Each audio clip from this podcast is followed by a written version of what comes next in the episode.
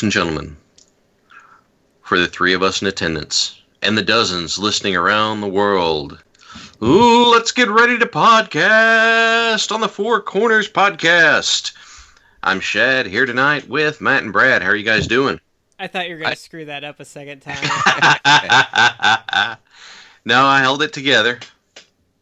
I'm doing uh, good. This is, uh, I think, our first official show of 2019 that wasn't recorded before 2019. So yes, I think this is the first time we've podcast together in a while. It feels like it's been a long time. It's only, I think, been like, well, it, may, it might have been like three weeks actually.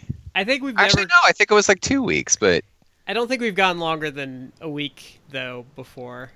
Yeah, it might have been actually three weeks because the holidays. Yeah, it's been a it's been a tumultuous holiday for some of us. So yeah.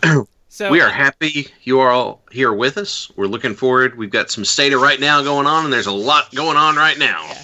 Isn't that right, guys? I just want to apologize if I sound a little weird. I am sitting in my chair in my room and not at my desk like normal because um, Gloomhaven is kind of taken over about half of my room.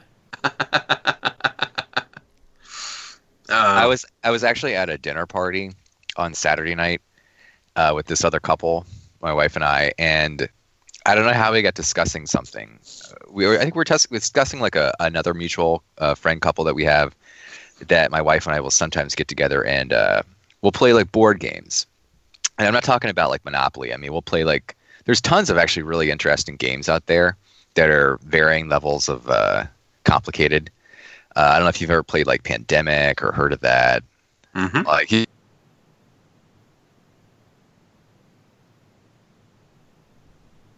every every month, every other month, we have like a game night. Which as adults, it's super fun because we basically just sit around and like drink wine and eat pizza and play games.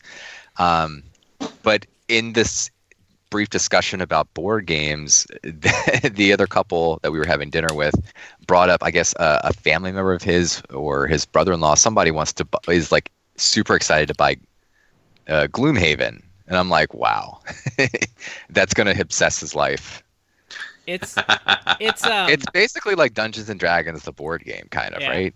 Well, it's so what it is is like um, well, it's 150 bucks pretty much, and the box weighs like 20 pounds but it's what's a legacy style game. So like you have this big map and like you put stickers on it, what your new locations, and as you do scenarios, like the game world changes along with it.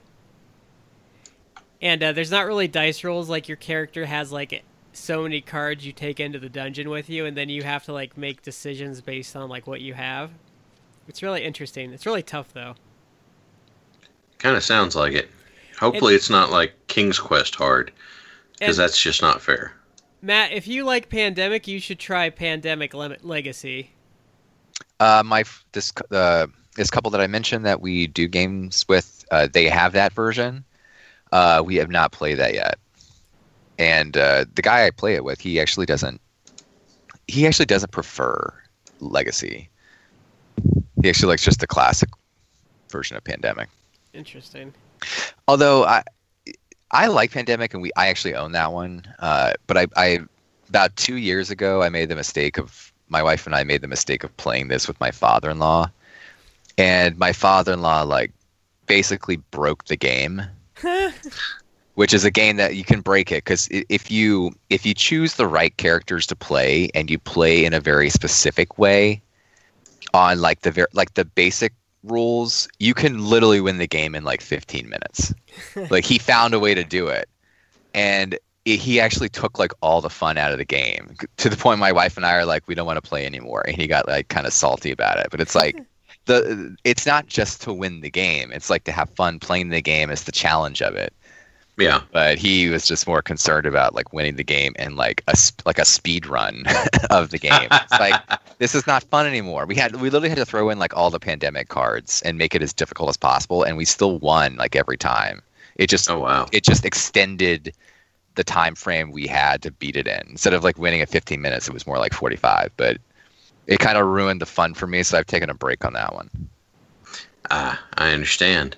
You should try um, um Smash Up. I haven't heard of that one. That one's fun.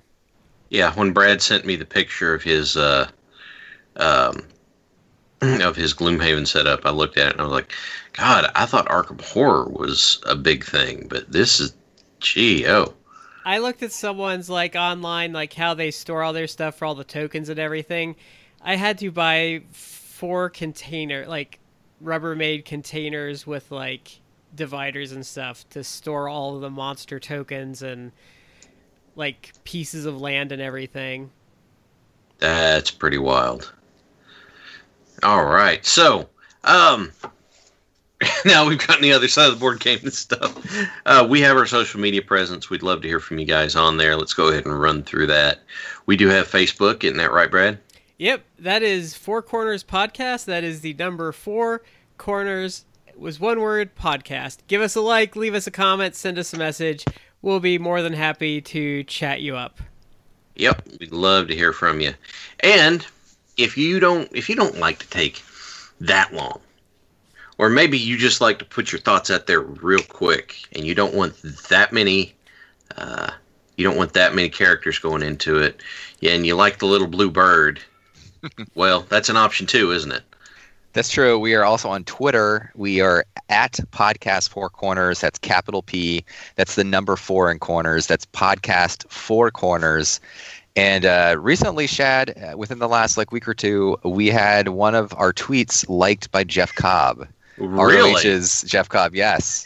What uh, what was it that he liked so much? I think it was uh, something uh, that he posted about him wrestling like an alligator, and uh, I made a comment uh, that he liked. It was a, some funny comment, but uh, I I actually meant to comment semi earnestly because I think Jeff Cobb versus an alligator would be something fascinating to watch, and I would actually put money on Jeff Cobb.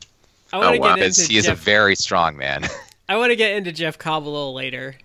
okay, I am a fan. I am a fan too. All right. And um, let's see, we're on Instagram. Since Instagram doesn't let you put spaces in, it's just uh, for the number four corners podcast. Um, I'm trying to upload more often as I can, but I do upload for every uh, I do upload for every new show on there, and we also look. Sometimes you don't want to put it out there for everyone else to see. If your response is, hey, I think you guys are great, but uh, you know maybe I'm a little anxious and I don't want to put it out there as a for everyone to see. You can email us too. Yep, and that is pitpodcast25 at gmail.com. I will warn you if you email us, I might not see it for a couple weeks, so don't be offended if you randomly get like a response back in like three weeks. All right, and then um, we've got a couple of shout outs we need to make. The first one is for that wrestling fan in your life that you just don't know what to get for them, or perhaps it's a wrestler and you don't know what to get for them. Go to Collar and Elbow. Collar and Elbow has is wrestling gear for wrestlers and wrestling fans. Support your local indie wrestler. Collar, we're an affiliate with Collar and Elbow.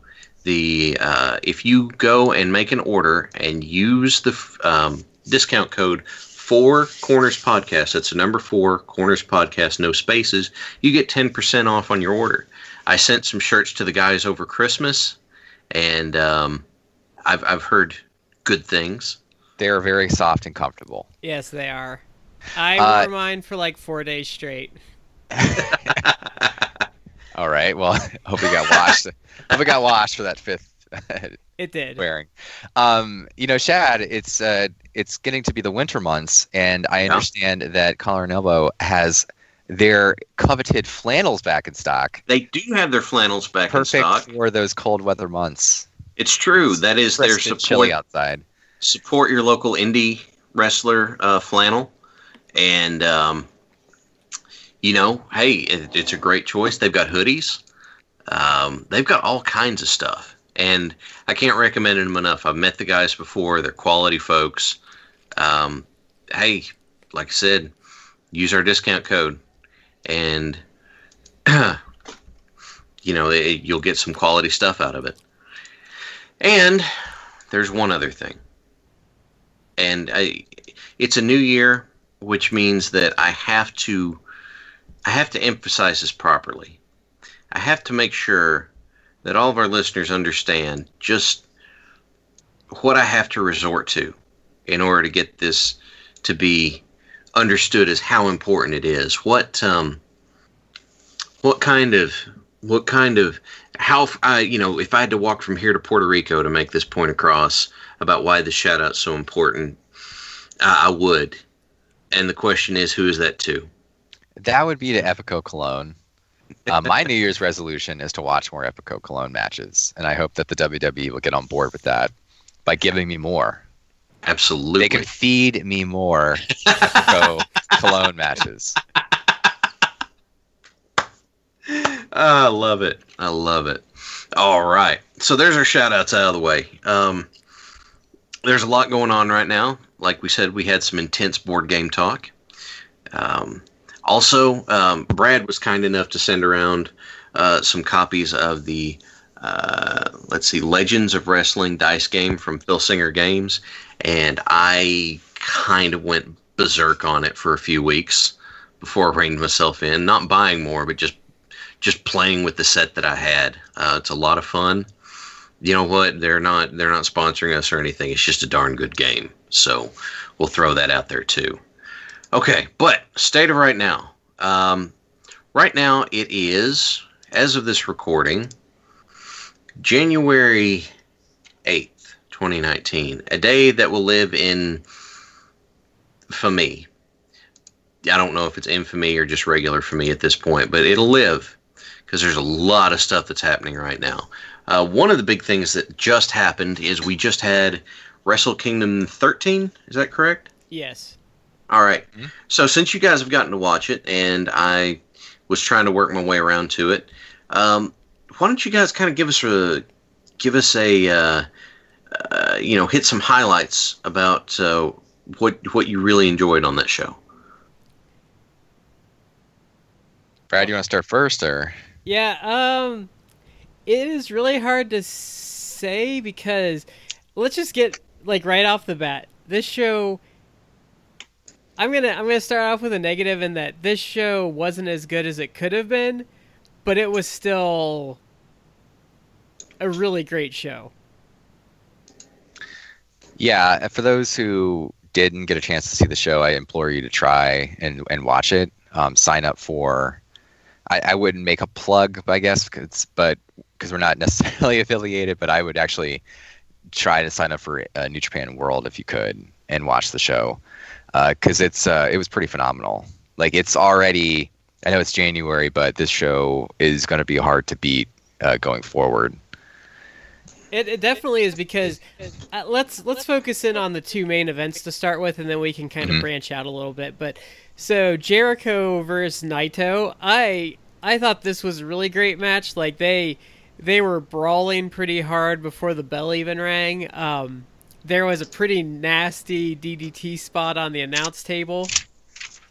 Yeah, this was a so for those who are just familiar with like I guess WWE uh, like hardcore matches or no disqualification matches, uh, this was done a little differently. It wasn't as much uh, gimmicks or schmoz going on.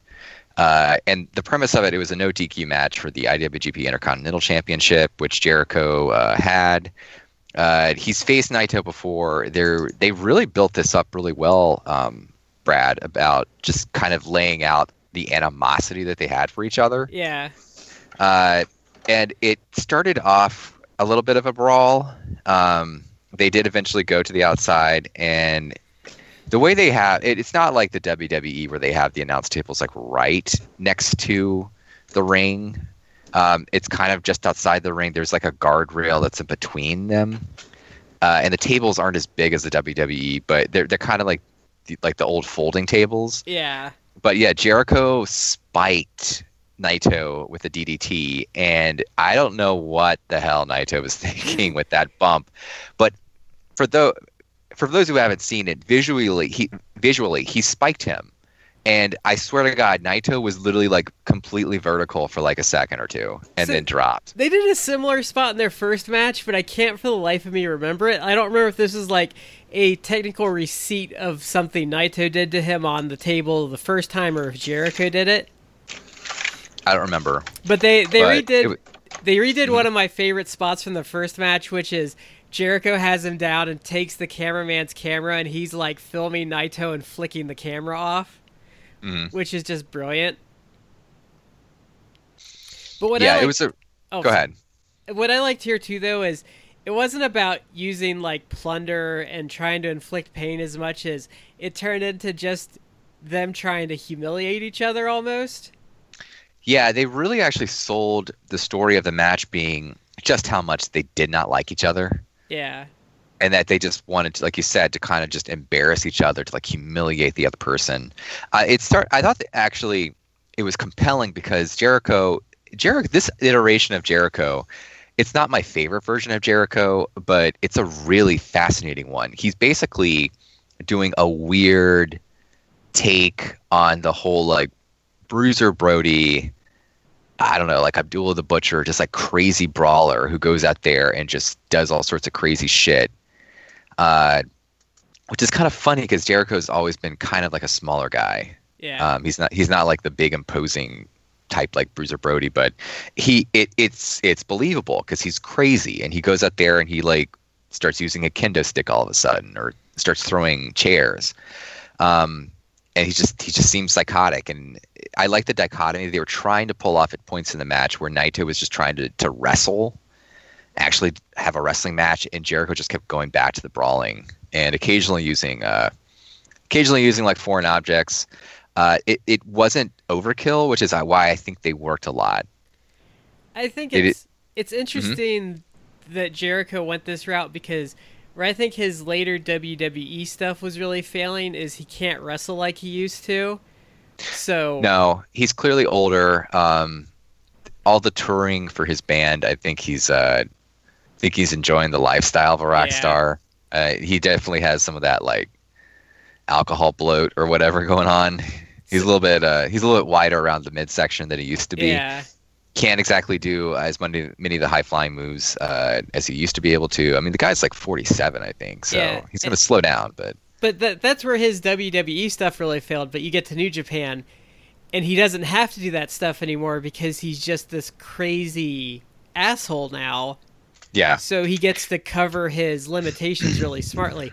The other thing I thought was a really great spot and was really understated is like when Jericho's down and Naito just kind of stands on his face. yeah, Like that's the kind of like w- way this match went.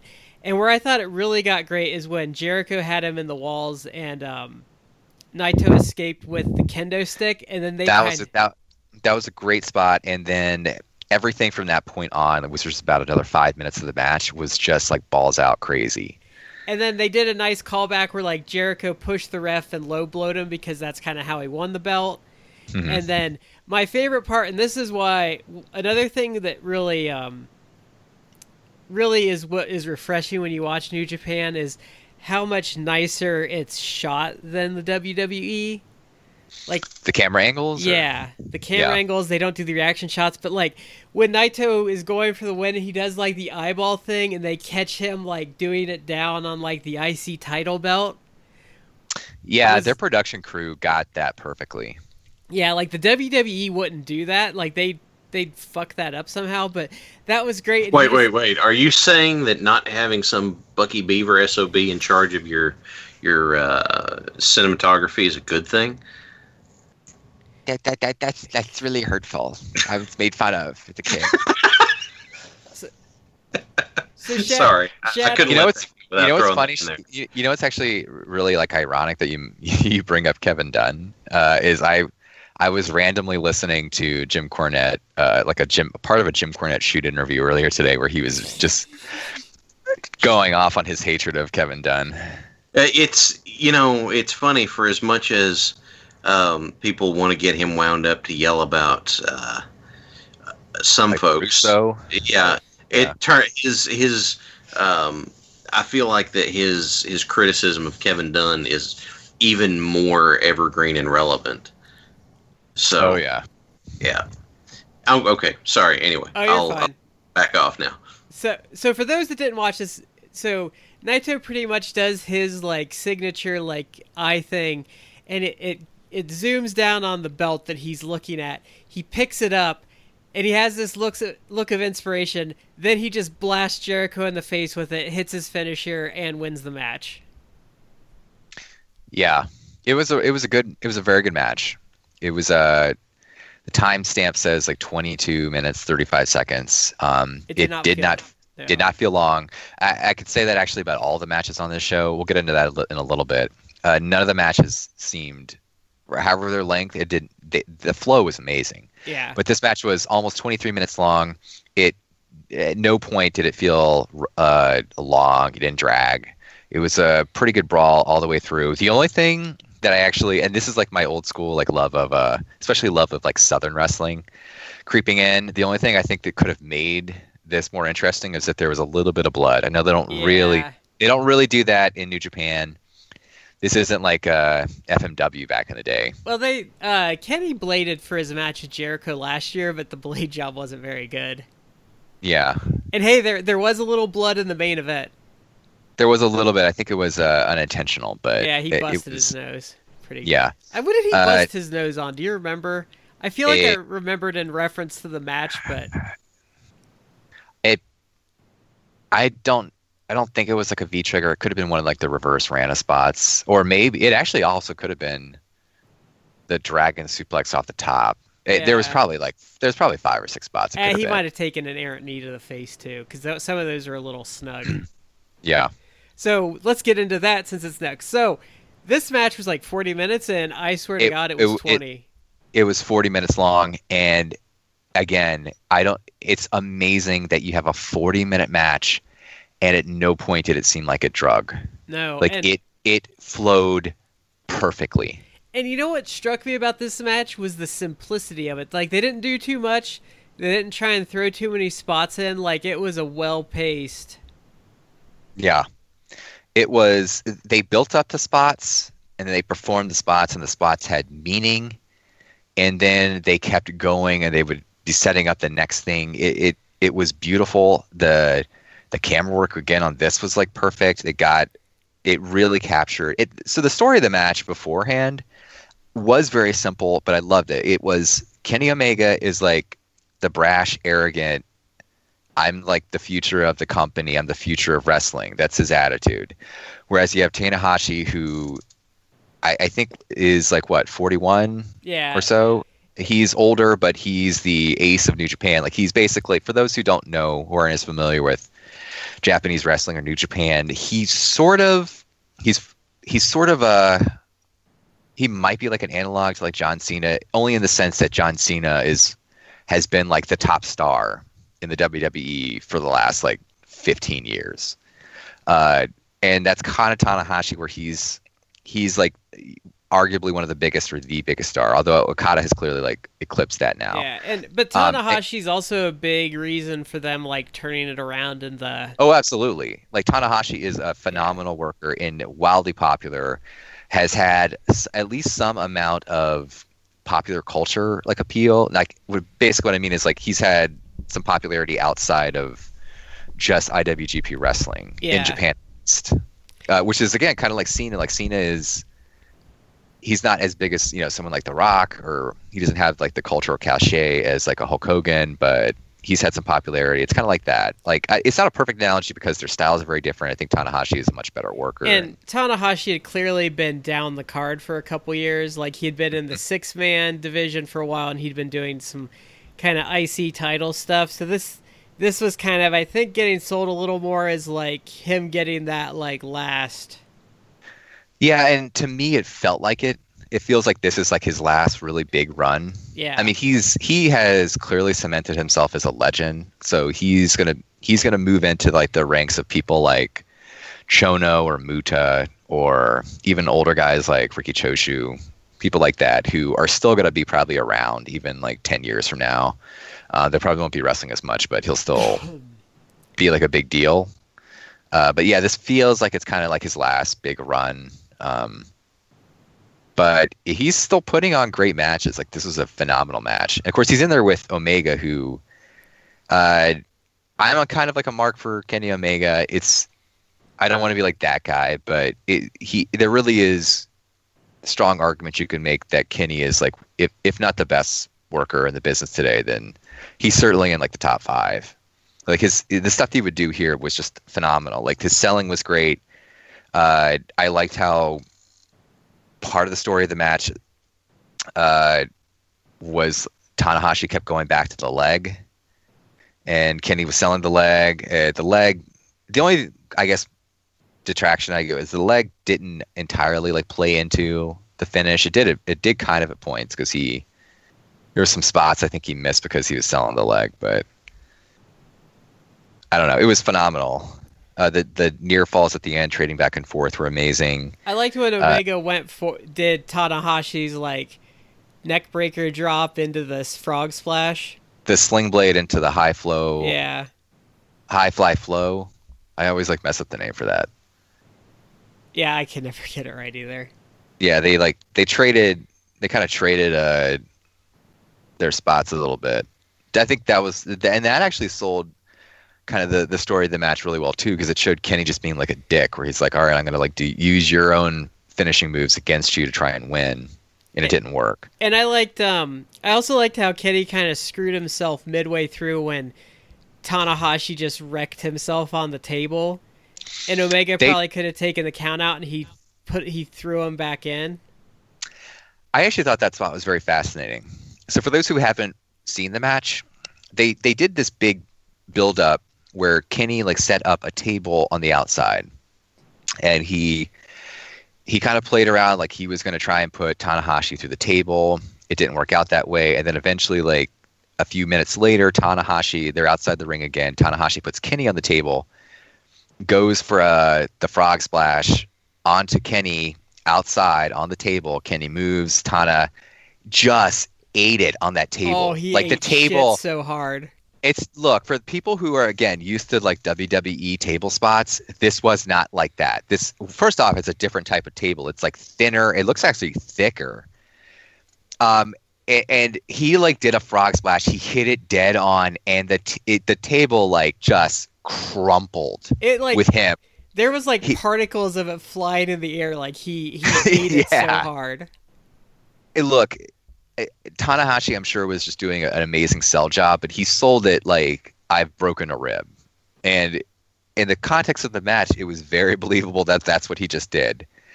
Uh, and then the crazy thing is like that they had that spot and they went another 20 minutes. Well, what I thought was great too is though when Omega ducked it, like you see Tanahashi just destroyed it. Omega is like in the like up against the ring, and he's like, "Holy shit! I can't believe like he almost did that to me." Yeah, there was another great spot that happened. I can't remember if it was before or after, but Tanahashi went for the frog splash, and Kenny got the knees up. Oh, that one was great. Just, just at the like the last possible second, and the knees just drove into Tanahashi's yeah. stomach. It was phenomenal spot. Uh, I actually forgot uh, just to add a second ago. What you were saying is that after that table spot, there Tanahashi was clearly hurt on the outside. Uh, there was the the ring count going on, and Omega could have just got back in the ring and got the count off victory. What he did at that point was he actually threw Tanahashi back in the ring, and the storyline, which they kind of like enforced, like Kenny kind of enforced that by like making kind of like a face, uh, was basically to show like that's not how he wanted to win because the simplistic story that they told again was that Kenny had to prove that he was the future of the company and the future of wrestling, whereas Tanahashi is the old guard. He's like the ace of the company. That ta- that Omega was shit talking ahead of the match, saying like, you know, he's he's done. Like he shouldn't even be in this match. Like I'm the future. So he wanted to prove I'm not going to do a count out. That's not going to prove that I'm the best. I have to get him back in the ring, pin him in the ring to show everyone here that I'm the future. It's so simplistic, but it was done like beautifully. And the whole time, the crowd is not shutting up the whole time. The crowd was super hot in the entire match. Forty minutes, and they were got, hot. It was getting louder. Like it was suddenly getting louder till you get to the end. Like when Tanahashi finally gets the sling blade, the crowd is just losing their minds. Yeah, and there was points where it looked like uh, Omega was going to hit the one winged angel and finish the match, and the crowd started going crazy too because they thought the finish was coming. The one where he, the one I thought was insane though is where he well I mean he went for the the Which one is the one off the shoulders Is that the V trigger? I get his. Where he does like the he picks the guy up on his shoulders and then like Yeah. that's that's the one winged angel. okay. So you which for- they've they've actually built up very well. That that basically it's it's a super strong finisher because no one has kicked out of it. Yeah. It's not like it's not like a V trigger where he can pull out like ten of them in a match and Yeah. guys can still kick out. Like people don't kick out of the the one winged angel. So he went for this a couple times, and Tanahashi kind of kept slipping out. But there was one that was Mhm. really a holy shit moment where he has him, and Tanahashi turns it into like a reverse, like Hurricane. Rana, like, and it was just out of nowhere. Yeah, it, it was phenomenal. There was another great spot where Omega goes frustrated because he wasn't able to put Tanahashi away, and he th- he does the triple power bomb spot. Oh yeah, that was good too. And But th- Shad, this this is so impressive. Like Omega is a, compared to an average human being. Omega is not a small guy. He's like six foot. He's about two thirty. Like a, Okay. to, to an average human being, a two hundred and thirty pound guy who obviously is like muscular. Like that's kind of a big dude. In the world of professional wrestling, that's not necessarily big. You're kind of almost No. like a a cruiserweight. We're not. Right. It's not a cruiserweight, like a lightweight. Uh, Tanahashi is probably like the same size, but he five, I'd say. he looks bigger. He's much got a much broader chest. Yeah. Anyway, Omega does two power bombs. After each power bomb, he tries for a pin. Uh, Tanahashi kicks out. The third power bomb, he, he picks him up, but Tanahashi wasn't in like a good position to Uh-huh. like assist with it. Omega deadlifts him, just Ooh. deadlifts him, and then puts him up into the power bomb spot. And this is after like 30 minutes, 35 minutes of match where they're clearly like exhausted. Right. And that was such an impressive sight. It's like, God damn, how strong is Kenny Omega? That after like 30, 35 minutes of this match, which was a sprint, like they went all out. they weren't pulling out like a bunch of rest holds. You know, you know what I liked about those spots too is Tanahashi's kickouts were like really dirty, like seat of your pants. Like I just barely got my shoulder off the mat, Yeah. or like I cou- just kind of like pushed Kenny aside because like I'm so spent. Yeah. Which really sold that they were just, you know, it, they were run, like Tanahashi was just running on fumes. But man, like when he finally when he finally hit it and got the pen, like Mhm. it was great. Yeah. It, they really did a fantastic job of building up the emotion of the match. And, it was just a. It, go ahead. And um, another thing, like, and again, why it's it's refreshing to watch this versus like the WWE and where they screw things up is there's a point where they're both down, and they just kind of cut away and do like a close up on the IWGP title belt, Mhm. and it just really like it really cements like I think part of what was great about this match is there was just a gravity to like everything. Yeah, they made everything work. And I was actually talking to Brad before the show about this match, and it, I hate to compare it to the WWE. It's almost unfair, and I don't want to. I'm not. Look on this podcast, like we can be. We've been critical of the WWE. We don't. We don't try to be overly critical. It's just we're kind of frustrated with the product at, at the moment because I think they do a lot of things They could- wrong that they could easily not do. yeah.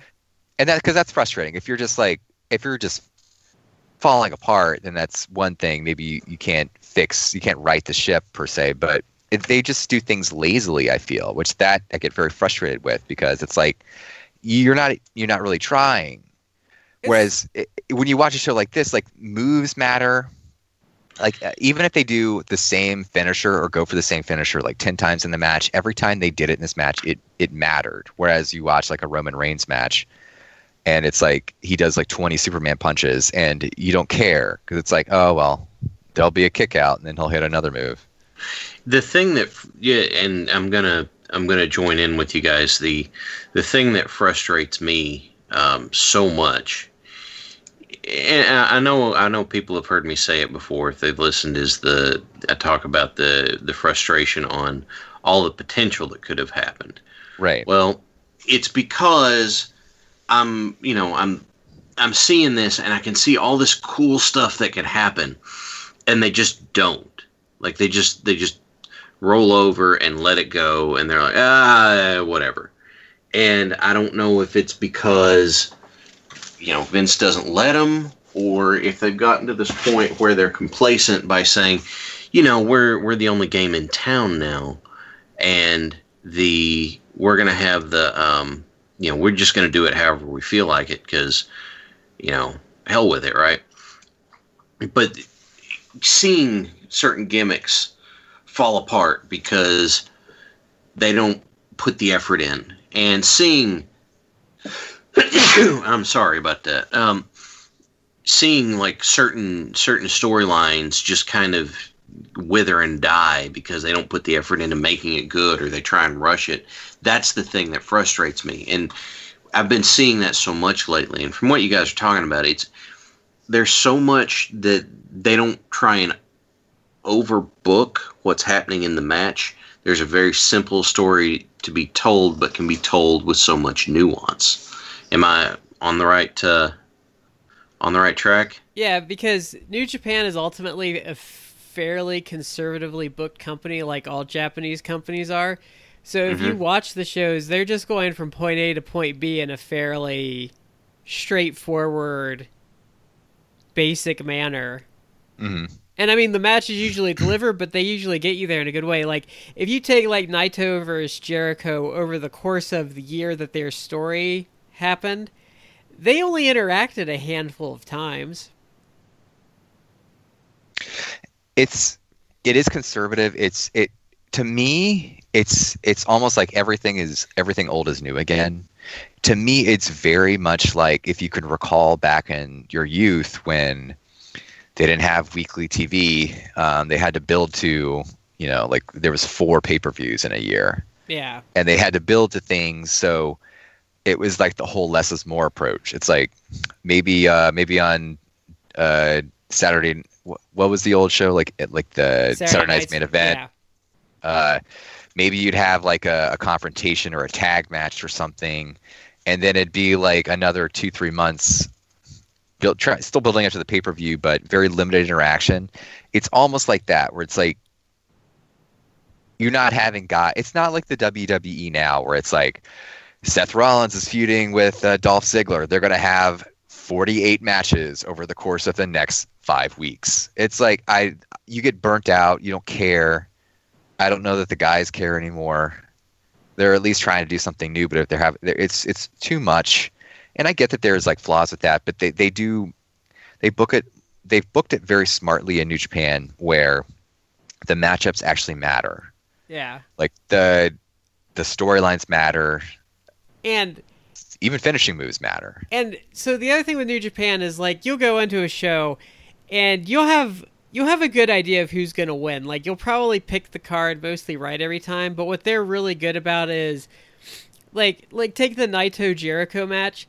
Like going in you're you're you're 95% sure that that Naito is to win because that's where the story's going.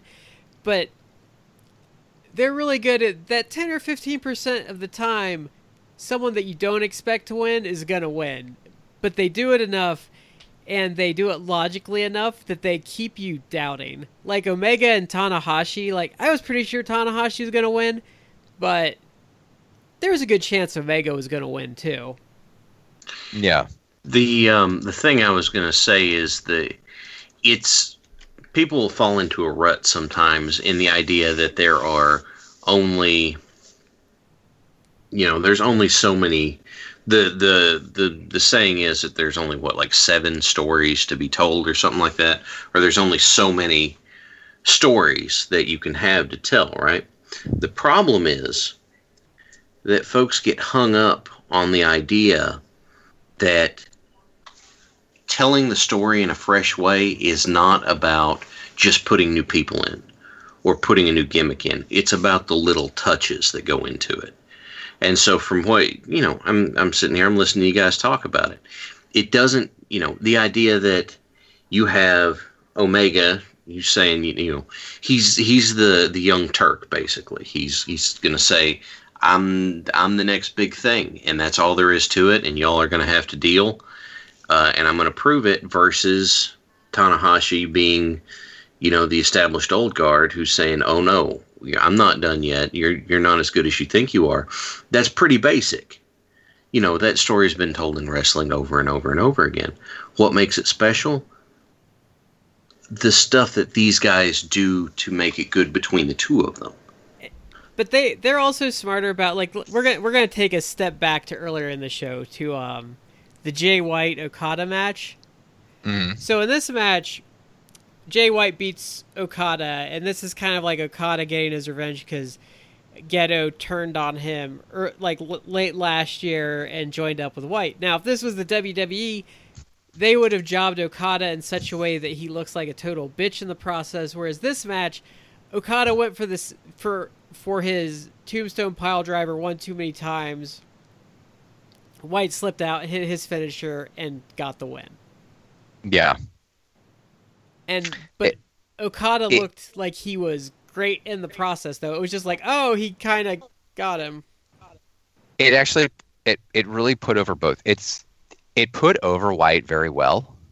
Um, clearly establishing him as like the new, uh, you know, Gaijin foreigner uh, star heel. Um, but it also protected Okada because you're right. It was more like Okada was just he went he overreached and White was able to exploit it. But he didn't look weak. Like he he was great in the match. That was, actually I really enjoyed that match a lot. Um, the crowd reactions to that match were fantastic. Like people, the crowd was super hot for everything Okada did. And he got to beat up Gedo a little bit. Like, it worked pretty Yeah. well. Yeah, the storyline they played into the storyline where he was trying to get some revenge on on Gedo. He he was able to obtain some of that, um, but again, like White just was able to overcome it and kind of best him, kind of uh, ca- capitalize when he when he slipped up. But that was a great match. Um, you're right. Like they they did they they protected both guys. Like one, the guy who got over got over, but the guy who lost like didn't lose anything by it. Uh, it's just smart booking. Yeah. And um I did the the Ishimori Kushida match wasn't anything special, but this is another thing that I think kind of sets Wrestle Kingdom apart a little bit is I really love the Back to the Future entrance for Kushida. I don't know enough about Kushida. Um, I didn't get the. I, I thought it was funny that they were doing like a Back to the Future. He's Like skit to, he, before? He, he like kind of comes out dressed like Marty McFly a lot. he does. He he comes out in this like this little like uh, vest, like he's got it like Hudson Trail Outfitters. Yeah. But I don't understand the purpose of that. Like I don't know. I, I don't know like enough about him to know like the reference. So, so Shad, I'm going to explain this to you since you're probably wondering what we're talking about. So, this little kid comes out with like a miniature version of the junior title belt, and um, this other guy comes out dressed like Doctor Emmett Brown and takes him back to the stage. And he Yeah, the kid, the kid, the kid is dressed like a young Marty McFly, like an infant version, a, a toddler-sized version, or an elementary school version of uh yeah, of, of Marty McFly from Back to the and, Future. and, and they have a little Uh-huh. like a little child's version of the belt. So then he pulls out like the the remote control for the DeLorean, and all this like steam like pops up on the stage, and then it's like the real Kushida there. Okay. Um. I guess. Okay. I guess this kind of feeds. I, I kind of had this impression that in Japanese wrestling, if you're a fan of something, you just kind of make it part of your entrance. Like? No, this, uh, and like Kairi Sane, for some reason, she likes boats, so she comes out wearing a uh, an admiral's uniform and stuff like that. Part of can- part of the Wrestle Kingdom tradition is you're kind of expected to cosplay a little bit for your Oh, entrances. okay. There's a little So- bit of that. In fact, when uh, at the Kenny Omega match, he came out basically dressed uh, kind of as an homage to Sephiroth from Final Fantasy Yeah. VII. Well, then, like he had he had like these huge like shoulder pad uh, Oh, things boy. on. He had like one one wing on uh, I think it's like right arm. Did, Yeah. didn't the Guerrillas do like Master Chief from um, Halo? They looked almost like Iron Man versions, I wasn't but sure they they kind of did. Yeah, it's just something. It is something special. It's. I mean, think about it in terms if you if you're more familiar with the WWE. You know, sometimes like for the main event, they'll come out to like these big elaborate uh, oh yeah, presentation. So it's something like in line with that. But it, It actually- seems it just to me that in something. Japan, it's it's meant to be a reference. Perhaps. I Kind don't of know like, quite uh, enough. Hang on, who am I thinking of? Well, kind of like you know, at Mania, Rey Mysterio usually shows up with superhero style gear, um, or something like that. Am I am I anywhere close? Yeah, like how the New Day did um, the Saiyans the one year. Oh yeah, the New Day. What? Yeah. Oh, funny story. I know the guy that made that for them. Oh, that's cool. That is Michael Wilson, aka Night Mage, one of the most prolific eh, cosplayers that I am aware of, and an amazingly nice guy. He made that stuff for the New Day. He had made a set of um, uh, steampunk uh, kick pads for Becky Lynch too, but she opted not to wear them. So, you know, okay. There, there's my personal connection aside, kind of thing. So I do want to call out. I want to call out one of the standout performances of um, Wrestle Kingdom, and that is none other than Brandi Rhodes. Yeah, Brandi Rhodes. uh, Look, Cody. I like Cody. I think he's improved tremendously as a worker. I think he's improved as a character. Uh, his act, I felt though, has reached a different level with Brandi Rhodes's his ballet. Or I, I absolutely loved her when she interfered, and she just stood there and she's going to Juice like, "Come on, come on, punch me in the face." yeah, she was daring him to punch her. And then she gets thrown out of the match, and she just randomly abuses some young boy that's trying to let her out of the ringside area. Yeah, But Juice, like, man, don't get rid of the facial hair. You look like a freak. There's a reason that after I grew my beard, I never got rid of it. You know, I'm in in my mid 30s now. If I were to shave my beard off, then I'm pretty sure I'd get carded for buying tobacco. I, if if it was 10 years ago and I was in my mid 20s and I shaved it off, I'm sure there would be people who would come up to me and be asking the large child if he knew where his parents were. Like that's serious. I got some serious baby face going. If you've got a beard and it works for you, just keep it. That's just that's some free advice out there. Just keep it. I want to say I unironically love Juice Robinson's theme. Yeah, it's fun. It's all it, get- it starts getting all like techno music though, like E EDM. Yeah.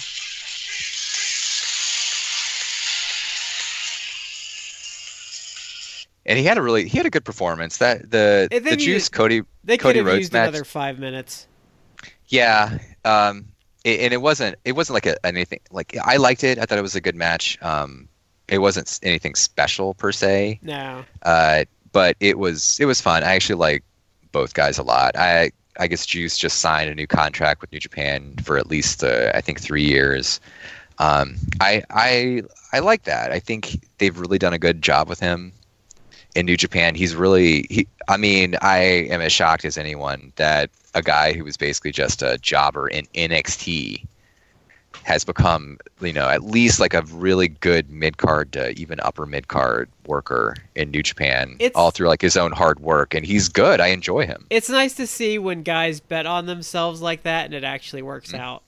Yeah, So then, um, the other standout match to me was um, Zack Sabre Jr. versus uh, Tomohiro Ishii. Mhm. I really like that one, but uh, as I said, I think I texted you during it. Is I love watching the little football man beat the shit out of people. yeah. I this is actually to me this was if you're counting if you're counting the uh, gauntlet match, this was the fourth match on the card. And this is actually where I felt the pay per view actually started to come together. It actually, it, to me, the pay per view started with this match. Um, I actually liked it a lot. The crowd was really hot for it. and this is Uh, for a belt that is for a different promotion in England. Oh yeah, absolutely. But you know what I love about the Zack Sabre Jr. thing is I love Taka Michinoku cutting those pre-match promos for him, Oh yeah, and he's pretty much just talking about how awesome he is. At least I think he is, because he all I can he- understand is like the Zack Sabre Jr. stuff. yeah. Taka's really good in the as his uh, as his like uh, stablemate. uh, yeah, I like this match a lot. Uh, I know you're not the biggest fan of Zack Sabre Jr. No, he works better in New Japan for some reason, but that's a lot because they they limit his time more and he can't fall into his excesses. But my my problem with Zack Sabre Jr. is pretty much like a lot of his grappling seems like he doesn't actually have a working understanding of how grappling works. He's just doing a lot of shit. Yeah. That's my problem with Zack Sabre Jr. Like, I, I know I mentioned it before. I've I've done like mat grappling and Brazilian Jiu Jitsu. I'm not good, very good at it. I've done it. I don't know how I'm supposed to buy this skinny dude like spinning around on his back to escape a hold while the other guy just watches him. Like I'm supposed to buy this as a, a thing. I can't. I, I'm sure other people enjoy it, but to me, It kind of that worked. just kills my immersion. I call it it kind of worked for Johnny Saint. Yeah, but back in Saint like the, the my problem with um S- Sabre is I call it grapple fuck. Like there's a certain lack of um there's a certain lack of like resistance to his moves that ruins it. And a lot of the stuff he does it's just like you're just like bending his arm like some way and acting like that's supposed to hurt. Whereas if you watch like Ronda Rousey do it, like there's like she's putting torque on stuff, like she's kind of Yeah. like making sure she's she's like you know She's doing it right. yeah It the the stuff I have seen out of Sabre, and and since you already used that term, Brad, I, I don't feel bad about using this. The stuff I've seen out of Sabre seemed almost like masturbatory in look how cool I am and this is what my style is. And I'm like, the first time I saw it, I was like, okay. And then the second time I saw it, I was completely taken out of it and, and the other because I, I just can't buy in. Yeah. And the other thing is like especially with Ronda is like there's that progression. There's that okay, this is my end game, which is I'm going to armbar you and tear your arm out of your socket. So th- to do that, I have to do A, B, C, and D to get to that point where I have it right. And Sabre's just like, oh well, I'm just gonna move your arm this way because that's supposed to hurt. Yeah, yeah. So, so there's my my not complimentary opinion on But Zack Sabre. He works better in New Japan because he's more limited, so he can't do that as much, and he's in a lot of tags where I think he actually works better. I swear, if I was still working and I was in a match with Zack Sabre Jr., he'd start doing that, and I'd be like, okay, while you're doing this, I'm just gonna go ahead and tell you, you're gonna start doing one of your spinny things. I'm just gonna stomp on you in the middle of it. that, that would totally happen. Is he'd be like, I got your arm now, I'm spinning around. I just, I just take my other arm and like punch him in the face or something. Be like, no, no, no, that's, I'm, I'm, I'm, I'm, I'm cutting through. that's so. Yeah, big talk from big talk from someone who hung it up. I will say, um, the Ospreay Ibushi match I've seen get a lot of hype online, and I don't really see it with that match. I thought it was okay. I didn't think it was great, but I don't like Ospreay, so I'm biased. I do like Ospreay. Um, I obviously like Ibushi a lot more. I'm a pretty big fan of of Ibushi. I really cannot wait to see what Dave Meltzer rates this match as but because I I'm sure he'll give it a very high rating. And to me, like I I was talking to to these guys when I was watching it or just after I watched it. It is a technically good match, but I just felt nothing for it. Like Yeah. it to me it had absolutely no emotional connection. It was almost like the match was just there. Yeah, and and here's the thing you have to understand: if you've never seen an Ibushi match, I've legit watched Ibushi have what I would say is almost a legitimate three star match with a blow up doll in DDT. He is exceptionally talented. Yeah, like, and, and I'm not I'm not exaggerating. Like he had a probably eight minute match with a blow up doll, and it is a great match. I, Yeah. I will I will say that it's it's impressive. Okay. yeah, I'm just dying to see Meltzer's match review Yeah. because he he is I like Dave. I've met him a few times. He's a very nice guy, but he is one of like the biggest Ospreay fanboys on the face of the planet. I literally like about a a month or two ago observed him arguing with people on Twitter, like dead serious, making the case that uh, Will Ospreay is better than any version of Shawn Michaels, like any version. The thing I don't Not like not modern day, not like back in the '80s. Like all versions of Michaels that have ever existed, that Ospreay's better than him. you, you know and I- it's like Dave, Yeah. Stop. You know what I don't understand though about people that get high on that Meltzer hate and try and like pick apart everything he rates and does and just like look for things to complain about is if you followed Meltzer for any length of time and I'm talking you can go back to the 80s, you can see the kind of matches he likes and you shouldn't be surprised because he has been consistent about what he likes in wrestling and you can see the evolution of it everyone, people aren't robots, so he, he definitely has biases. Yeah. uh, that are factored into his ratings. I, in fairness to him, I think I would generally say if he thinks a match is good, more often than not, it's going to at least be Yeah. good. Like it, it may not be like I may not be like that's a five star match, absolutely, or a six, seven, eight star match, Yeah. whatever he's up to. But- But, generally, if he thinks a match is good, or if he thinks a match is crap, it, he's probably going to be right. So But he likes He's he likes quibbling, yeah, he likes high paced matches with stuff in it. Like he always has.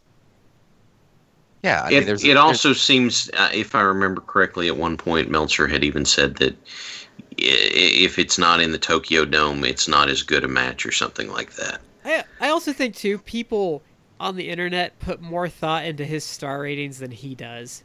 They might, yeah. yeah, they, they'll pour it over. Yeah. where whereas it's it's such an arbitrary thing that literally could be i mean we've probably seen that in our life like we've gone i mean chad you've been in wrestling matches but we've all Yeah. probably been to shows and there are shows where it's like maybe if you watch it on tv if it's, let's say we're go, you're going to like a pay-per-view or something that's taped and you watch it after the fact and you're like wow it, it doesn't seem as great as it was live because the live element adds something to it. Yeah. That's that's a conversation Brad and I had at one point. Is Yeah. to be there live and see what's going on. Yeah. is part of what wrestling is is playing to the live crowd. That's a big big part of it. And it's you know it's supposed to be. It's always been that way. It's baked into the very bones of what wrestling is.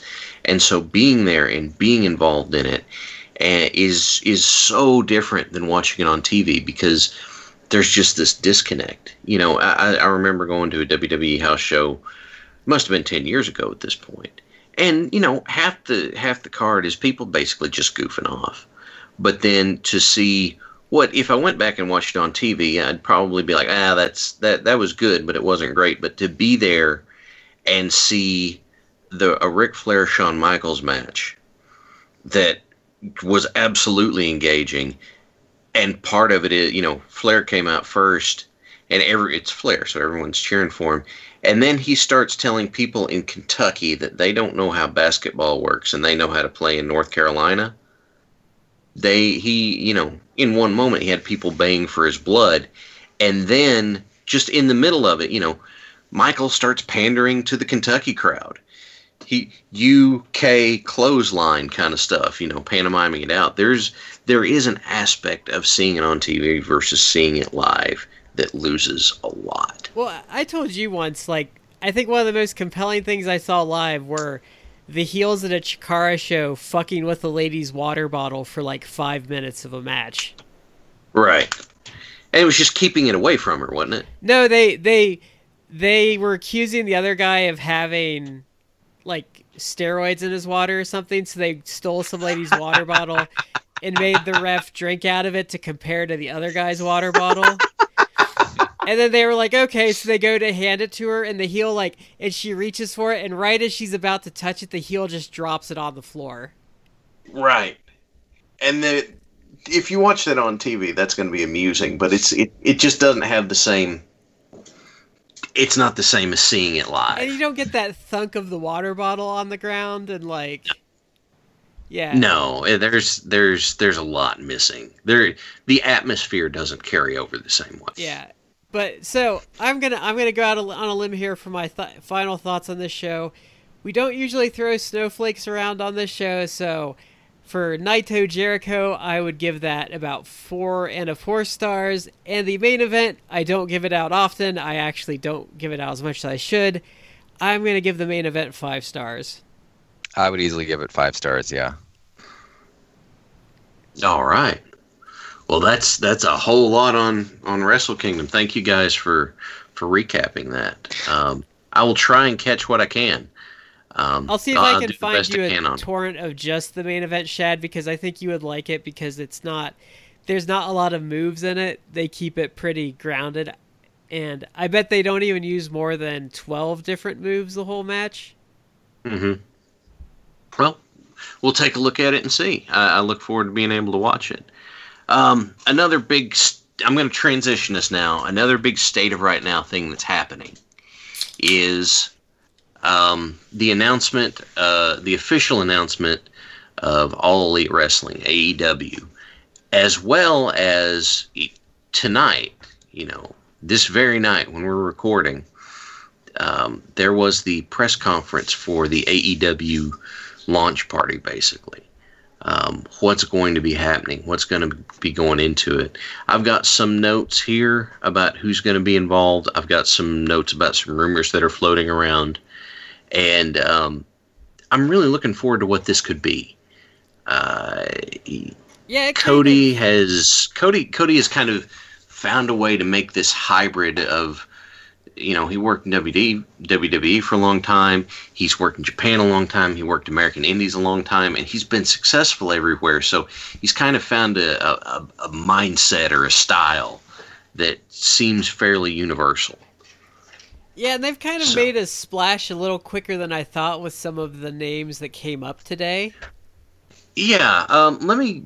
I've got a list here of confirmed roster members uh, at the end of the press conference that they had. So you had Cody and the Bucks, which is to be expected. Um, Adam Page, Yeah. Christopher Daniels.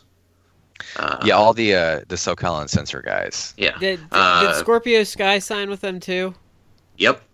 And uh, Kazarian, which would that no shock. Kazarian launched a cigar brand with Cody. That Cody, that was going to yeah. happen. Yeah. Um, Which- Joe, I am super uh, interested to try. I gotta be honest, I am too. They're not um, cheap as cigars are usually not, but uh, I am tempted. Can I? Yeah, l- Can I share one of my favorite? Um, it's more the addiction than SoCal Uncensored, but one of my favorite moments is when they were doing those videos of the DDT Iron Man belt, and they're at Comic Con, and um, Oh. Spider Man stole it, and like, um. Like one of them grabs the Spider Man, it's just a random dude, and like Kazarian just blasts him in the face with the belt, and then they steal it. And they're like, "Yes, like we're both like one and a half like champions now." wow. Okay. And this is like on the Just- floor at like Comic Con, like on the sales floor that they're doing this. I've got to be honest with you. If I was still working, I'd be trying to. I would have already been trying to finagle something like that uh, for a promotion I worked in. But I don't. The promotions I worked for were kind of old school, so I don't know if they would have gone for it. Um, other people, uh, Joey Janela is confirmed. PAC is confirmed. Uh, Jericho is confirmed. CIMA, T Hawk, El Lindaman, Takahiro Yamamura, Penelope Ford, Britt Baker, and of course Brandi.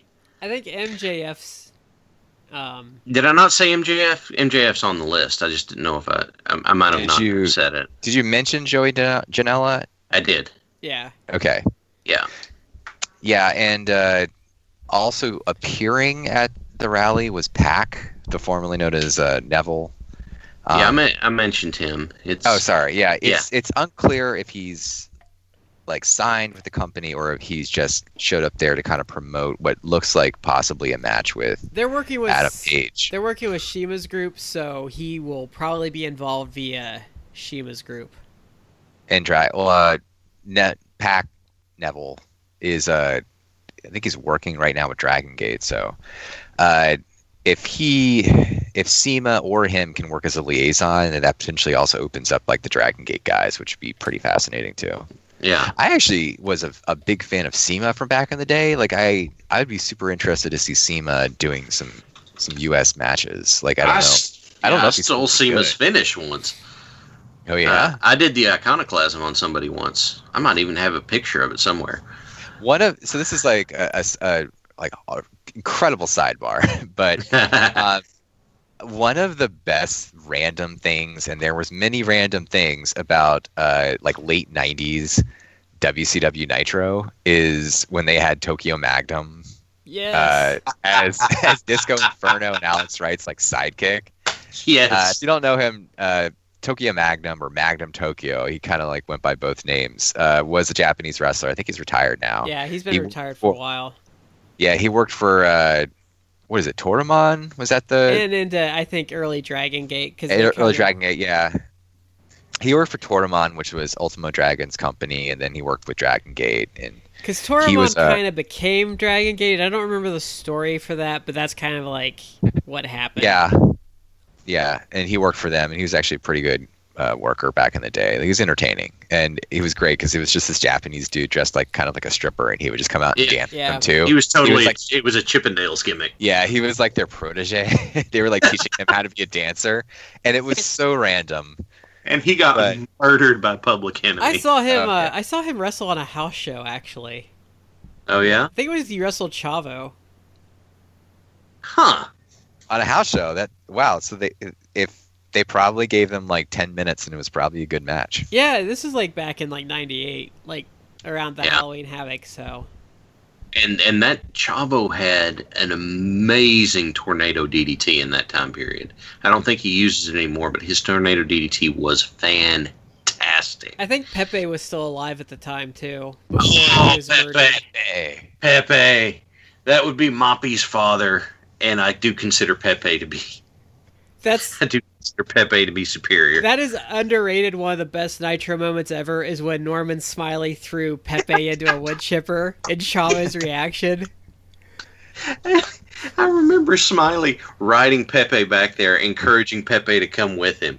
And it was that was in the middle of Smiley's like big wiggle push. So it he was like doing that as he rode Pepe along and it was hysterical. I think we could do a whole episode on Norman Smiley's um, WCW run. We yeah. might be able to. Okay, um sorry to drag us back over to the AEW stuff. I have some other notes. Um, Cody had a few statements during the, the press conference. Um, he said, you know, the he wanted he wanted to make sure the wrestlers in AEW were well paid. He said wins and losses will matter more than ever before. So it's like they're going to take the competitive aspect seriously. Um, apparently, they're going to be partnering partnering with a Chinese promotion some, um, so they can do some talent exchange and give them an opportunity to kind of showcase in the states. Uh, there will be a women's division. Um, they are Brandi has stated that everyone's going to be paid on equal scale, men, women, whatever, uh, regardless. So where I guess, however they perform or whatever contracts are signed to, it's not going to, you know, it's not like there's a difference between Diva's contract and a, a main roster contract or anything. See, they say that, but I would really be curious to see how that actually works in practice because I have to feel like there actually will be differences. Like maybe it's it'll be based upon your position on the card. I, I don't know. Like I, I, I don't just- either, but I can It seems odd to me. It seems odd to me that unless they structure it some way where it's like you're getting a huge amount of your own merchandising dollars or something. Like I can't imagine that whoever they're bringing in as like a job guy is, is going to be getting the same amount of money as you know your main event workers. No, I, no, well, no, I think not what they mean. They're saying that if it's if it's men or women, it's going to be it, Oh, it's going to be equal pay. I, I- I'm thinking they're going to. If I was if I was doing it, I would have tiered contracts. So it's like if you come in here and you're going to be a job guy, this is what tier your contract's going to be. But if you start catching on, we'll bump you up. Hmm. Um, that would be my guess. so. I so my thoughts on um, AEW, which I, I have trouble saying that name for some reason, But so my my two thoughts for AEW and the two keys for the next six months. Well, the two keys for them to start with is, I think one is, will Kenny Omega sign with them at the end of January? There's a rumor that's floating around tied in with that that either Kenny Omega will sign with them or one of the stipulations of Omega re-signing with New Japan is that um, he gets to work with AEW, which would basically strong arm uh, New Japan into working with AEW. I, I think New Japan is going to eventually work with AEW because it I think that benefits them more than Ring of Honor because what what I think is really going to happen here is I think Ring of Honor is screwed. I kind of think they're in bad trouble too. They they clearly are not counting. I, well, even before this new company was announced, they started making uh, contract offers to some big name guys, including like Jeff Cobb. They signed Bandito, so it was obvious that the money that they would otherwise be using for like the Bucks. Yeah, but Uh, and I do you do you expect just as a side, um, do you expect someone like Marty Scurll, who I think his contract runs out in like March or April? Do you think he's going to go to AEW? Because I would imagine. I he think would. he will. Probably, yeah. I, Yeah. I would expect that to be the case. Because here's the thing with Ring of Honor, like look at the PCO thing. Like they did they debuted PCO. It probably hasn't hit TV yet, but they debuted him in like the most boring, like bland way possible. And everyone was just like, "Oh." Like that like the internet gave a collective really? I mean, Yeah. to me, the elite guys uh, and basically the SoCal guys are the most entertaining parts of our of Ring of Honor, and now they're out. Yeah. And I don't know if AEW gets into basically essentially like a bidding war at, with Ring of Honor for talent out there. Uh, I don't know that Ring of Honor is gonna gonna come out ahead. There's two things that AEW potentially has in their favor. One is they have a literally they literally have a billionaire backing them. Um, yeah. I forget his first name, but uh, It's con- last Khan. name's Khan, yeah. Khan, yeah, who Uh, the okay. family the family Here's owns the thing, Jacksonville one of 'em- Jaguars. Mhm. One of them, did they also own a um, a British uh, soccer team. I can't remember which one. One of them, if I remember correctly, is named Tony Khan. The other He's the one I is named Shad Khan. So I'm gonna get to. Daggone it! I was on the wrestling scene. Okay, I, I you can't can't impugn on me. This is my gimmick. Uh, There can only be one. It's like the WWE. There can only be one Shane. There can there. Can well, they they fired the Shad they had too because Yeah. So, But I think but uh, I'm still here. I'm still standing. Yeah. The other thing that they potentially have in their favor is that some of the things that came out of the rally today, and this will be really interesting to see if this actually gets in, like in place. But allegedly, they want to do all like some sort of benefits, like real life benefits for whoever gets signed with them. Uh, at a minimum, allegedly, some sort of health insurance, That uh, would like be, a health and guaranteed health insurance. So you know, if you have someone, that would be amazing. Like yeah, have a company that offers that benefit. Mhm. I I think it, were I still out there and like seriously trying to pursue it, that alone would make this place into the the place I wanted to be. Because just by doing that, it shows how much they care about their performers, as opposed to Vince's like independent contractor nonsense that he keeps dodging lawsuits about. Well, and I think um I think they have some good options. Like they could probably work with Impact because Impact's been so like if they joined up with that Impact like Lucha Underground kind of thing that's been going on, they could really benefit from that. Because I think I think honestly for them, if they went to Impact and say, "Hey, how about we do your TV for a while?" Um, who's gonna say no to that? allegedly, according to Meltzer, who he, he's the only thing he's reported is that there are apparently TV deals out there. Like he Yeah. doesn't elaborate though if it's like deals are actually in the work or if there's actually offers or people are just talking. I think the fact that uh, the Khans have a lot of media connections, I think that would probably be in their favor that they could Yeah. get some sort of TV deal. Um, Here's- I don't know. okay. 'Cause that was Who my knows? other that was my other big point other than Kenny is can they get TV because that's where they're gonna sink or swim like right out of the gate is if they can get on TV or not. Yeah, What there is um, some rumors floating around, and then there's a guy on Reddit that claims that he has sources on this. That um, that Meltzer says there's a, there's a TV deal. This guy claims that it's with Turner. Uh, That would be- whether it be on TBS or TNT Yeah, it's, on. but I would probably mark for that. Is- just it would. It, did it did I, I might be remembering this wrong, but didn't that part of the WCW clause end a couple years ago too? I don't know. Um, I it, it was fascinating to me because whenever the, the TV talks got going, I I did some poking around and put some pondering on it. And there are certain places that it, it just wasn't going to happen. Places that already have, you know, an established uh, relationship with Vince in some way. Um, and then you could probably discount Disney places for it. What does that leave? in in terms of big places, that'd be like TNT, TBS, and maybe WGN. So it it, it seemed it, it the amusing part is to have wrestling return to Turner. Oh, you know, all these years later, twenty years later, uh, would be kind of awesome. And the I, I did some reading. It at the time WCW wasn't doing well, but they were starting to turn a corner. But it wouldn't have mattered if they were turning over 500 million year profit. The, I can't remember the guy from uh, AOL who was put in charge of it. He was going to cut them no matter what. Oh, Kellner. Yeah, Kellner. Yeah. That's right. It didn't matter how well they were doing. He was going to cut them because he didn't like them. He canceled the Animaniacs too. That bastard.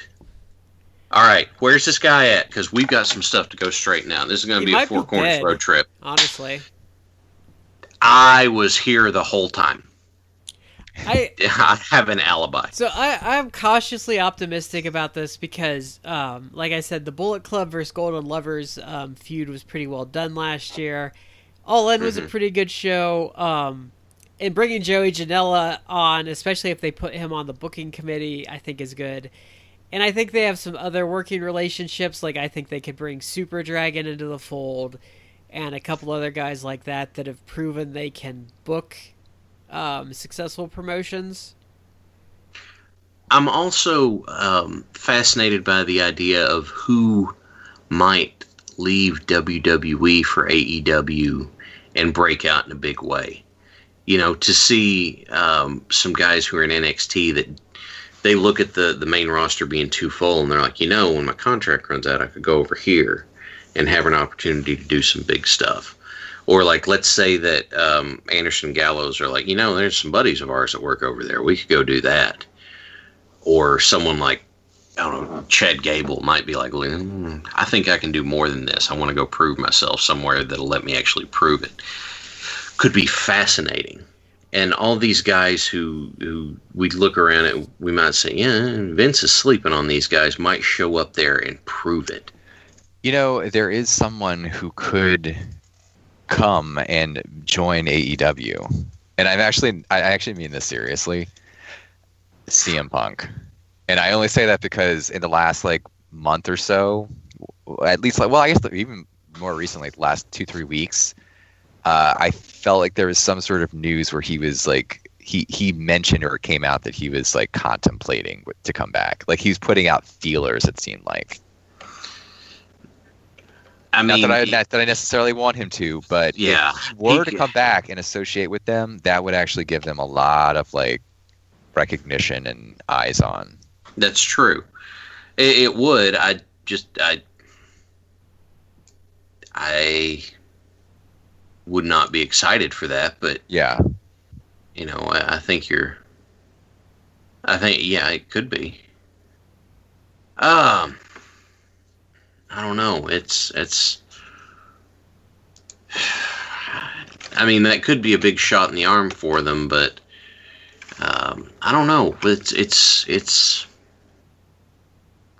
I mean, we're gonna have you're gonna have to accept. To this. You're gonna have to accept that there's gonna be some.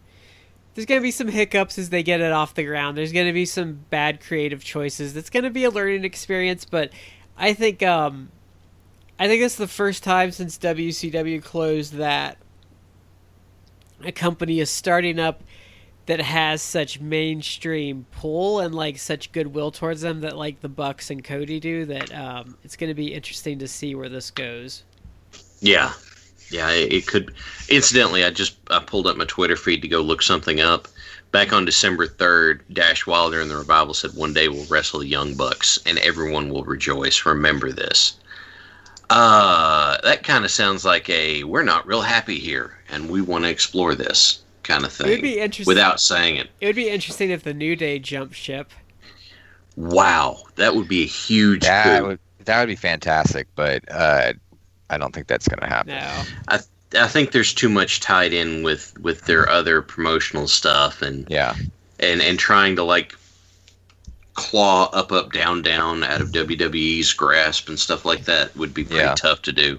I I think Can I- what you're gonna see is it's gonna be it's gonna be someone like Finn Balor Mm-hmm. who kind of hits a ceiling and just like, hey, I want to go hang out with my friends and like gets a decent offer, probably comparable to his WWE offer, and suddenly you see him like as a player there and getting like good creative behind him. And then Yeah. his friends in WWE are going to talk to him. He's going to be like, well, I'm making the same money. I'm working less. And look at what they're doing with me. And then that's where I think you're going to see like, It's just going to take one guy to Yeah. to start the. Well, I, I, mean, can al- I can also see people like uh, like Breezango, oh and yeah, guys who are like uh, entertaining and actually uh, pretty decent in the ring. Like maybe if their contracts run out and AEW's going well, like they would they would move over there because I think they could potentially do something interesting. I mean, I would have never thought that Trent Beretta of all people would have become kind of an interesting character Oh, I- or worker. I used to, Yeah. I used to despise Trent Beretta in the ring. Yeah, but he's improved a lot, and that's from working the indie scene and, and going to Japan. So I think someone like Tyler Breeze, because he's had some really good matches in NXT, and he's they've actually had him drop down back to NXT and have like a couple matches and recently. I used to love him in NXT, and it hurts my soul the way they just don't do anything with him. Yeah, but that's like a uh, that's to me like when I'm thinking like, well, who would benefit? Like that's clearly a guy because like he was someone who I think like the the idea the the, the taking the risk to to jump ship would potentially work out. Like he would have it would be a high risk but high reward because he's a guy I, I could actually see like really getting over and doing a lot. Yeah. That's Yeah. the type of guy I'm thinking of. I think The- like the Yeah, other ahead. thing I wanted to say about the Breezango is those guys were so. There's no way that I'm going to give people beyond them, like the people I saw on camera, a whole lot of credit for the fashion file stuff they did backstage. I laughed my nuts off at some of those when they did the Twin Peaks uh, parodies as part of the fashion files. I cackled at that. And then you know they're doing like the weird stuff, like pouring maple syrup on a log, and and Fandango's laughing with like the weird lights on his face, and Tyler Breeze is going, "That's enough symbolism, no more symbolism." Was hysterical, and the fact that you could have these guys start expressing that kind of personality in a place that's not afraid to let funny people be funny on their terms or something would I'd be so on board. You know what AEW needs? It needs Lance Catamaran. he needs all of those guys. I can't believe they It's- haven't done you a know what? season three. Like my wife thought that was hilarious, and she's like, "What are they doing more?" And they've never done more. I don't know, man. That's I don't know. He he had his stint up in Utica, but now Not a Ric Flair, imper- not Ric Flair impersonator. Try the woo chicken, woo.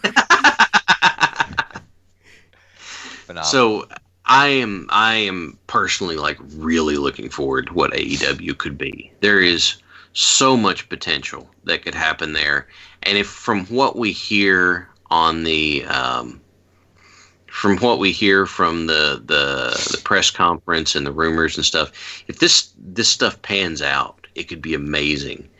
Um, they're planning Double or Nothing in Las Vegas on May 25th in the MGM Arena. So um, I'm really I'm really excited for for what could happen. Yeah. Can I actually go back to something? Yeah. Uh, the Kenny Omega stuff. Because he was not at the rally, but that's because he's currently still under contract with New Japan. There's been a lot of there was a lot of talk in the last couple of days because he put out a statement after like Wrestle Kingdom. The last couple of days, he put out a statement where he's basically s- saying, "If I, I don't have the statement in front of He me, was but the statement, the way, off from. yeah, he was like taking time off from like I don't want to be part of New Japan anymore, and people were taking like, oh, he's not going to re-sign with them. He's going to go to AEW or he's going to go to WWE. Like now, it's it's entirely possible he will sign with AEW. He's still under contract, so like legally he cannot even give an indication that he's going to do whatever. Um, He- and obviously, there's we we talked earlier just a few minutes ago about how he could go with AEW. That could spark AEW having the New Japan connection. That would be pretty awesome, etc.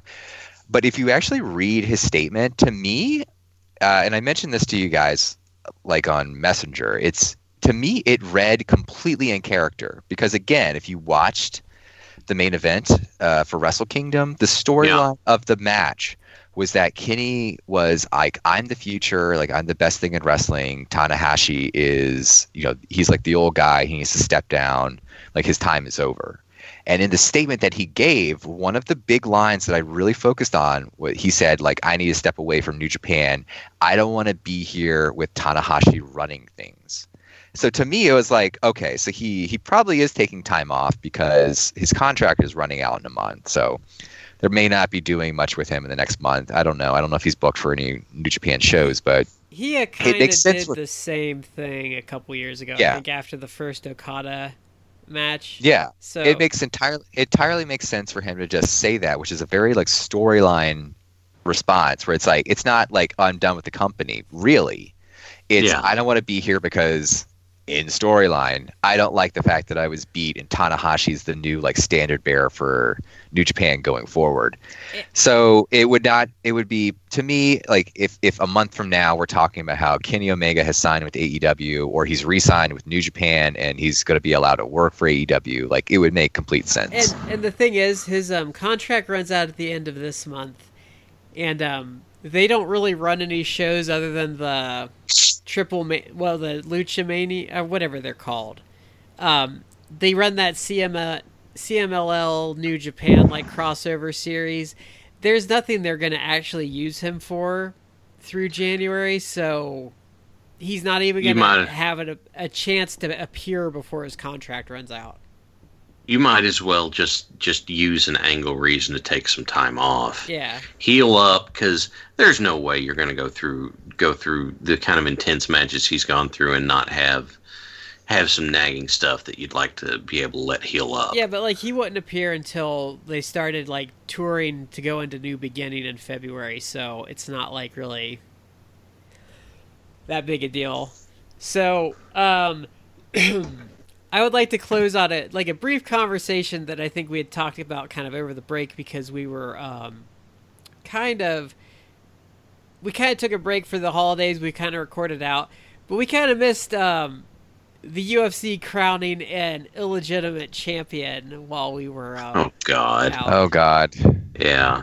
Yeah. There's okay. So there's a lot of stuff that goes at play here. So it's Um, essentially, Yeah, essentially, we- we could John literally- Jones fa- failed a test for the same substance he got suspended for because if you get Turinabol. yeah, I, I, I'm not sure if I'm pronouncing that correctly, but yeah. but if you Which is, it's not. I don't think it's. Te- I don't know if that's technically a steroid, but it's basically a substance you use to like mask steroid Yeah. use. But so he, if you get into the thing, because there's a lot of excuse making, especially from the UFC, that using that pulsing BS. But if you Mhm. if you look at the actual test, I think he had the exact same amount of that substance, like the same concentration that he had previously. Mm-hmm. And from what I've seen, the science isn't quite settled, but no one quite thinks that it lasts in your system for a year and a half. So- We've we've talked about him a bit on this podcast thus far, but Dave Meltzer actually had a pretty actually great write up in one of his observers uh, basically going over the whole story, going over like the facts and everything, because there's a lot that a lot of facts that were not put out there, surprise by the UFC. Mhm. Um, and once it's all kind of laid out there, like there really is no good logical argument to make that for you to believe anything that John Jones or Dana White or anyone at the UFC is telling you. Even you. USADA, Like, they're they're oh, you saw eh, it's I. I- didn't realize we were like going to get into this. I actually, I'm like very hot about this story. Like I could talk about this for like an hour, but I won't. Um, safe to say, like I think USADA is a joke. They've they've completely like pissed away all their credibility. The UFC the UFC is basically pissed away any credibility they still had. They've been kind of pulling like weird shenanigans uh, for a while now, but this this kind of they basically made themselves like boxing. They've made themselves like a laughing So- stock. all for Jon Jones, Yeah. who is let me. I'm sorry if you're a fan of Jon Jones. He's a piece of shit. And I don't mean that just because he's a cheater. He is a human piece of shit. Like he he is a drug addict. He's admitted to smoking crack cocaine. He's been caught with that multiple times. He got into an argument, uh, not an argument. He got into a car accident with a pregnant woman, probably because he was high. Because again, And he- he's a drug he ran addict. from the scene, and came he back flew. to Yeah, he fled from the scene. It was a hit and run on a pregnant woman. yeah. He was caught for that. He had to pay a lot of money. And when he was called out on that for, like, you know, that's a really reprehensible thing you did, he made a snarky comment where it's like, well, you know, I, I paid her a lot of money. Yeah, It's because like, you fuck hit her you. with a You don't have car. Yeah, you don't have remorse. He doesn't. He's not someone who has remorse. He cheats. He gets away with it. They make excuses for him, and there's there's still a lot of dumb people out there who are like, oh, he beat Daniel Cormier. It's like every win that he has, put a fucking asterisk behind it, and beside it, because he is he's a cheat. and the thing is, if if you or I were in that car wreck and did the exact same thing, we would still be in jail. Yeah, we'd have a lot of problems. Yeah. We'd, we'd still have a lot of problems. We'd probably be fired from the jobs that we have because of all of it. Look, and it- another thing that happened is again, so I, I'm like really hot about this. So I'm I'm digressing a lot, but one of the things that with this most recent failure is some of the facts that came out. I believe I could be like misquoting this, but he had the big test failure that caused the 18 month suspension. It should have been a four year suspension given all of his previous failings Yeah. uh, but it wasn't. So between that was at a certain level.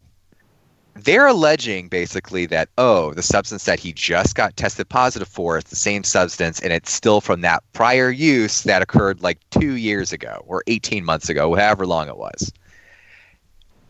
In the last few months, allegedly, it's like gone. It's quote still in his system, but was at lower levels, and then it recently has elevated and they're trying to make the claim oh no that's the same thing and it's like look you, you mentioned the science isn't quite settled but again dave meltzer kind of laid it all out there it's very very very unrealistic Yeah. for him to not have used the substances the banned substances again and for there to be these like wide fluctuations where you know three months ago it's at let's say it's at like a 50 and here it is like you know a week before the fight and all of a sudden it's at 100 Well, I think he. it's like it should be slowly going down over time Yeah. not like bouncing up and and, it- down the yeah, well, the statement there is, how dumb do you think that we are exactly Well, and they to to buy that? they suspended Tom Lawlor for two years for a fraction of what he had in his system for this. Yeah.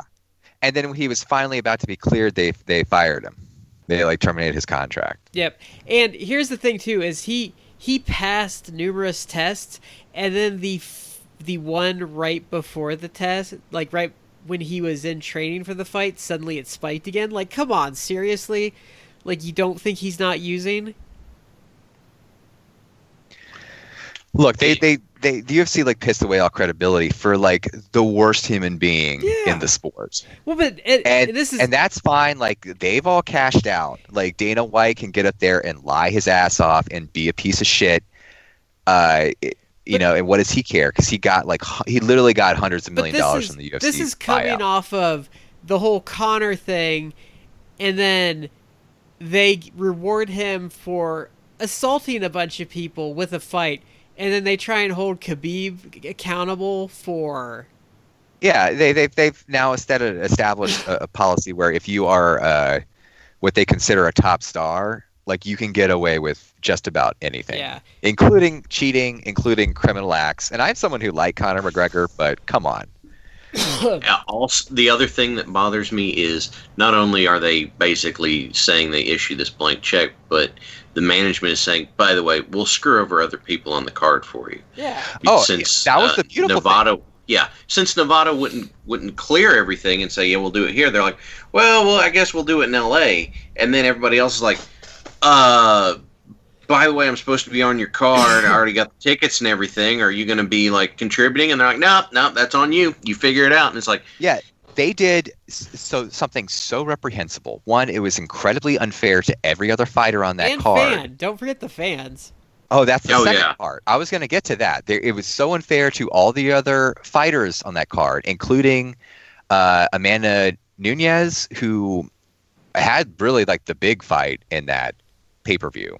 Um, she Nevada doesn't have, I believe, doesn't have a state tax, something to that nature.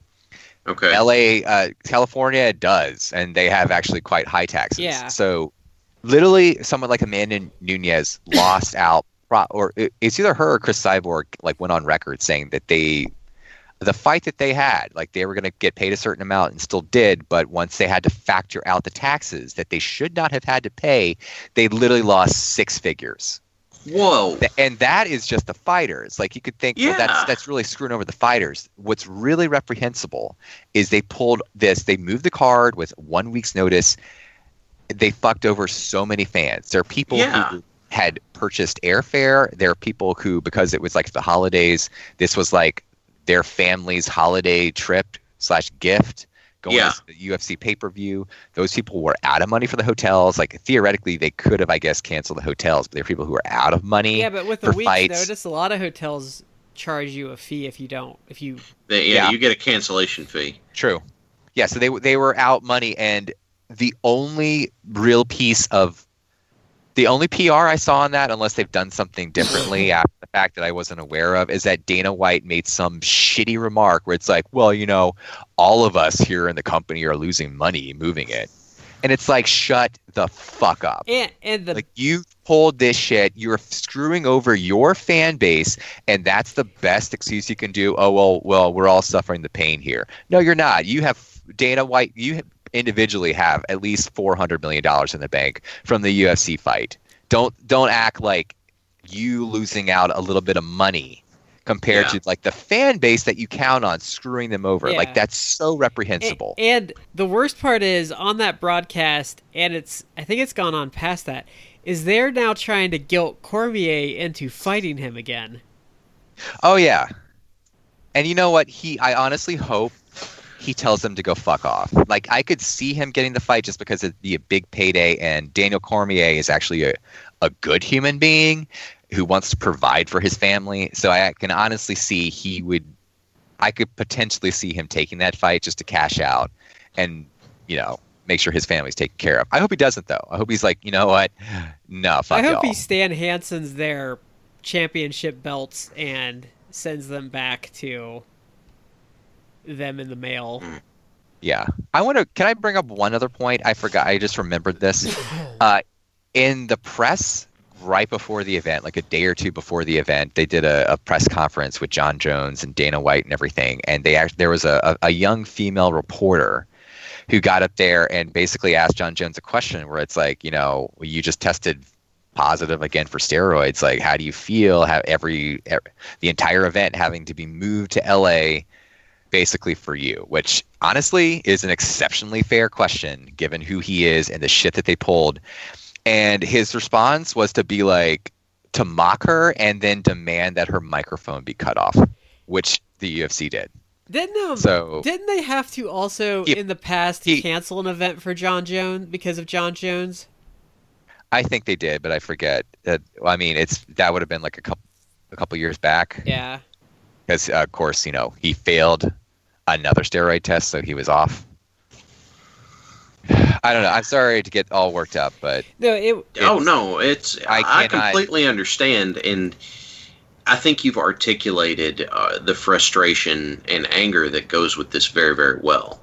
because you know what I, I can't stand jon jones and it really makes me dislike the ufc um, but if it was just them i would be like whatever it's their company they can throw away all their credibility if they want to but Yeah. when they screwed over the other fighters and the fans Yeah. like they did all for jon jones of all people Right. like to me that was beyond the pale that's like you that's something that in my that's a black mark that if i was a fan i would not forget that And it it the thing that I and, and I know you brought it up earlier, but it it grinds my teeth so much that to make that change and to have people that you have contracted to work for you have to slit their own throat financially to come to work anybody else any other entity would be up a creek for that.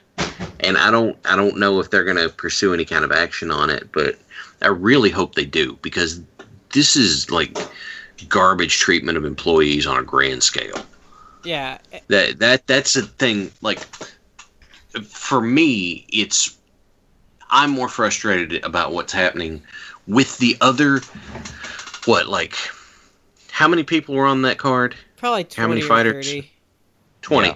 so 95% of the people on that card got screwed because of one guy Yeah, but think if you're just some like poor fucking the prelims making like 12 12 like 1200 1200 like you know and you lose and you only get $1200 then you know the state comes and takes their like 12% or more yeah Yeah, that's that's my point. Is is to do that to the other people on the card. I, Ironically- I think the next time a show comes around, there might be a good old fashioned MMA beatdown on Jon Jones in the locker room.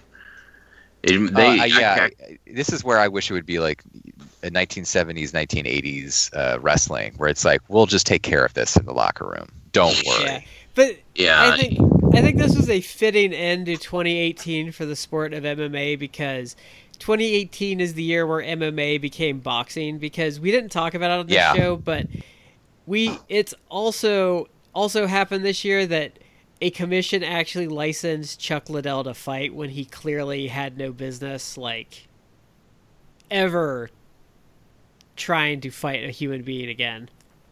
Yeah. I, I like Chuck, but his his time was done. It, it should have. Yeah. So Well, that and that's something that you could arguably again lay at the feet of UFC and Dana White because Dana White at one point promised Chuck Liddell a lifetime position with the UFC, and then of course UFC got sold, and Dana White's like I throws his hands up. I think, oh, uh, I don't know. I think um, there's a lot that goes into that. Um, that was the ownership. I think Dana's hands were tied, but at the same time, like it's also not Dana White's fault that all that money they were providing Chuck went up his nose. Mm. And it should also be stated that they also gave Forrest Griffith that same um, that same kind of deal, but Forrest Griffith's like, I want to work for my money, and Forrest Griffith still has a job because he was earning his keep.